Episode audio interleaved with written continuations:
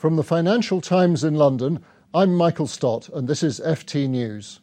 George Osborne has just delivered the UK government's plans for public spending over the next five years and its latest forecasts for the economy and public finances.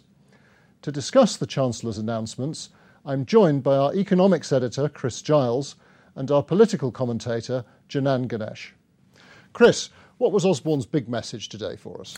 Well, I think it wasn't what he said. I think you have to look at the numbers really to see what the big message is. And the big message, I think, is he couldn't cut public spending from government departments in the way he thought he did. So instead of seeing swinging cuts to government departments, we're seeing rather more modest cuts, still cuts, than in the last parliament. And to, to, to make the sums add up, we're seeing three things happening. One is cuts in welfare that are still going ahead, albeit slower. The other thing are big, big tax increases in this Parliament, which we didn't have in the last Parliament. And the third is he's been a bit lucky with his forecast. The OBR has given him a bit of a gift, saying that tax revenues are going to be higher for the longer term than, he, than they thought in March and July. Janan, that's a bit of a surprise from the Iron Chancellor, isn't it? Tax rises, uh, lower than forecast spending cuts? I thought it was a hugely surprising statement, not just in those respects, but because in the first year of a parliament, you usually expect a government to get all the tough decisions out of the way. You take a political hit because you've got four or five years to play with before the next election. And instead, what he's done is almost give up on the two most incendiary things that he was planning to do. One was the cuts to tax credits, which he announced um, with great sensation back in July. And the other thing is the, the cuts to the, to, to the police force that everyone was expecting. Now he's been lobbied by the Home Secretary, by the Labour opposition, by the police officers themselves to soften those cuts. In fact, I think he's going to um, eliminate them entirely and screen the police, as he already has done with foreign aid and various other departments. So, to do two things which represent the the removal of risk rather than the acceptance and taking on of risk at this stage of a parliament is very uncharacteristic in politics. Well, talking of risks, Chris, how big a risk is there for the Chancellor with the public finances now? Well, there's a, there's a big risk because we've seen big movements in the last three months alone in tax revenues, and they've all gone in his favour. So we're seeing a big upward revision in income tax, national insurance, and the OBR said it's made a mess of its forecast for VAT refunds, and they're not going to be as big as it thought. That helps them as well. If interest rates go up, that will hurt debt interest a lot. Those numbers are big. And if tax revenues are not coming in as expected, and we had just last week, we had bad tax revenue figures which were too late to be in these forecasts. These risks are material, and things could look bad very quickly for the Chancellor if revenues don't come in as expected. And thinking about how this is going to play politically, Osborne took a big hit earlier this year with the tax credits. Uh, his own party forced a U turn on him. How do you think he stands now in his leadership ambitions, Janan?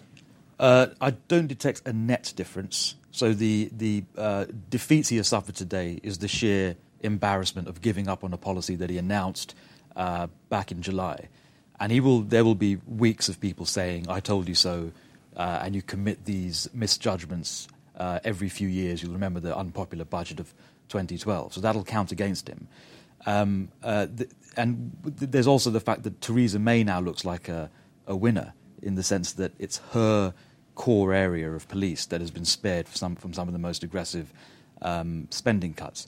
But the fact that he's been magnanimous enough to give up on, on the tax credit policy will probably count in his favour amongst his own MPs who've been pushing for that in particular. And it allows the Tories to preserve the thing that they've been very conscious of in recent months, which is becoming the party of working people, something they want to cheekily steal away from Labour. and a... Chris, how do you think that's going to play with the city, this budget?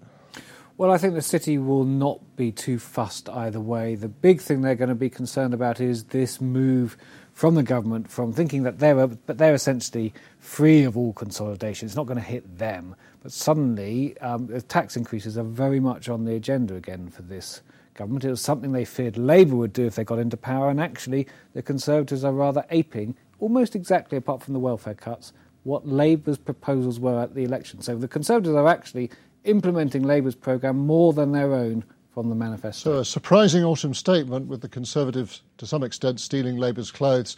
Thank you, Chris. Thank you, Janan. And uh, you can find full coverage of the Chancellor's autumn statement and comprehensive spending review by the FT's team of specialist reporters and commentators on FT.com.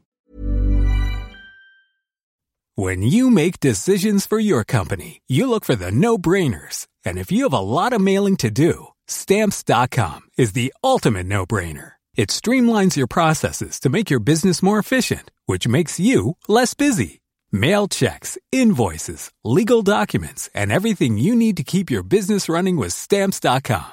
Seamlessly connect with every major marketplace and shopping cart. Schedule package pickups and see your cheapest and fastest shipping options from different carriers with rates up to 89% off USPS and UPS rates. And with the stamps.com mobile app, you can take care of mailing and shipping wherever you are. Make the same no-brainer decision as over 1 million other businesses with stamps.com. Sign up with code program for a 4-week trial plus free postage and a free digital scale. No long-term commitments or contracts. That's stamps.com. Code program.